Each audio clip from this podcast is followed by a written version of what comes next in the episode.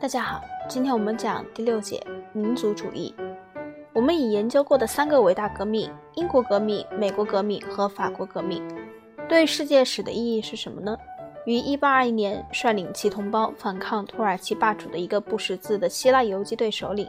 对这一问题做了最好的回答。他宣称：“依我看，法国革命和拿破仑的所作所为使世人知道了世界的真相。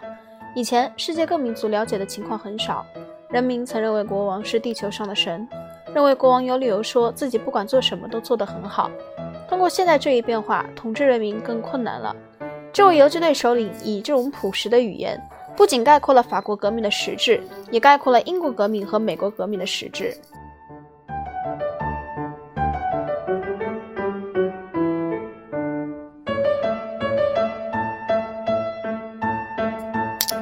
我们已经看到平均派。后备民兵和无套酷汉是如何使世人了解了世界真相？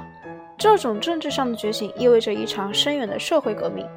标志着有许有史以来积极的、有组织的群众首次开始投身于政治。这一革命在兴盛于19世纪的许多主义中表现出来。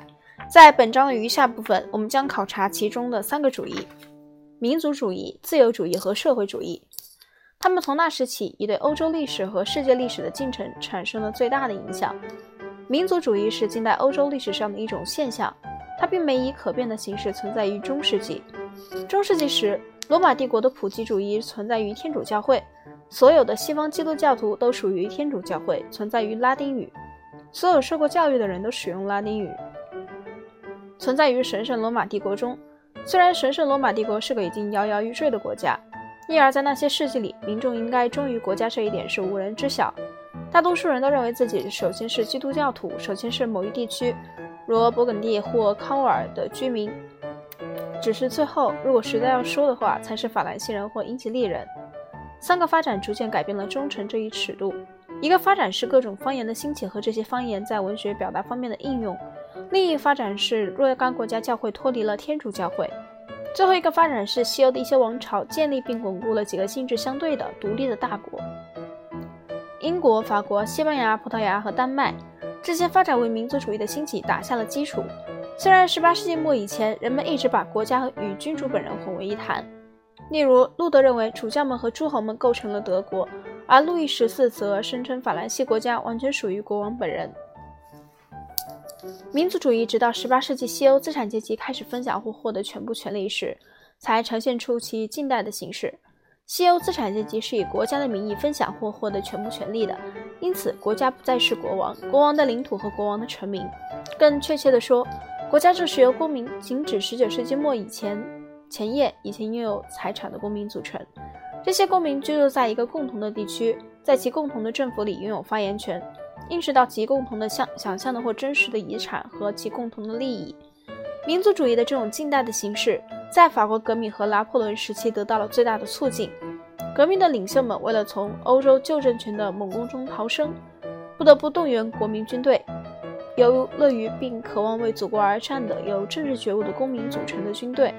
法国革命还以其他几种方式促进民族主义发展，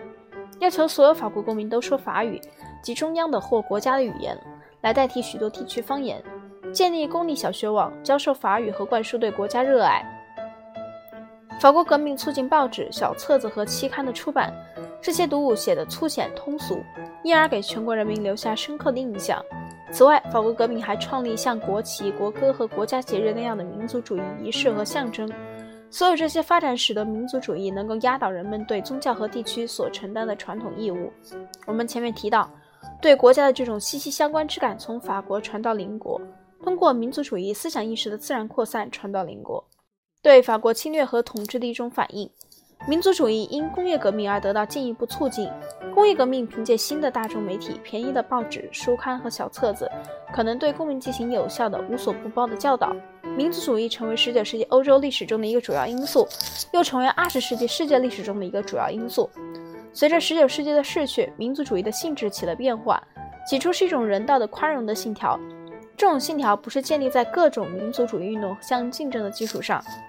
而是建立在手足之情这一概念的基础上。在19世纪后半世纪，变得越来越沙文主义和军国主义，原因在于社会达尔文主义的影响。在于俾斯麦用马基亚维利式的外交手腕和他所称的“铁血战争”成功统一了德国。维也纳会议，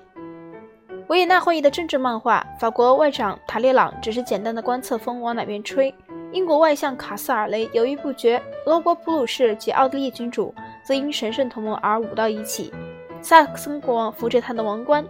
日内瓦共和国向萨丁王国表示敬意。民族主义在1815年以后立即强烈的表现出来，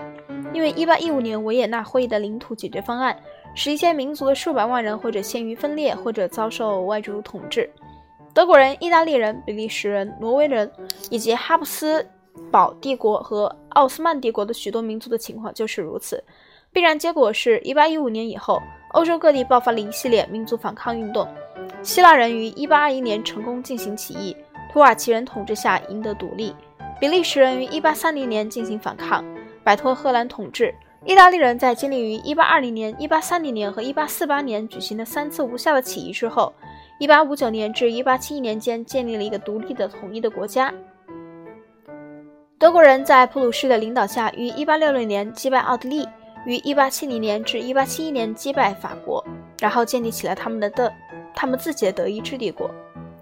到1871年，民族主义的原则已在西欧获胜，但是在中欧、东欧，哈布斯堡帝国、沙皇帝国、奥斯曼帝国仍是各民族的牢狱。这些牢狱中的居住者正变得越来越难以控制，因为民族主义运动已在他们四周围取得成功。这三个帝国的统治者已认识到民族主义将给他们的多民族国家带来的后果，因而试图通过各种限制性措施，通过故意在一些从属民族中挑拨离间来遏制民族主义。这些措施起先是成功的，但不可能无限期的奏效。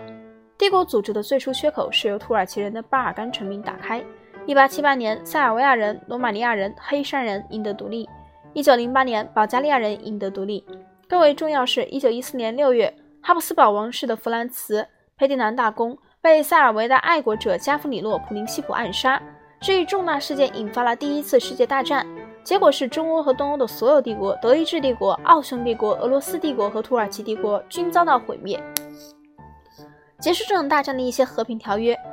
第三十六章第六节中将会探讨，一般都建立在民族主义的原则的基础上，出现新的几个国家。波兰、捷克斯洛伐克、南斯拉夫、阿尔巴尼亚，表明了以往的一些从属民族这时也能独立存在。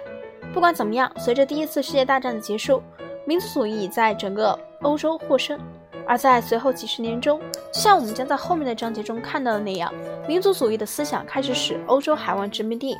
诸从属民族的亿万人民觉醒并行动起来。下一节我们讲第七节自由主义。这里是第二十七章欧洲的政治革命，我们下次见。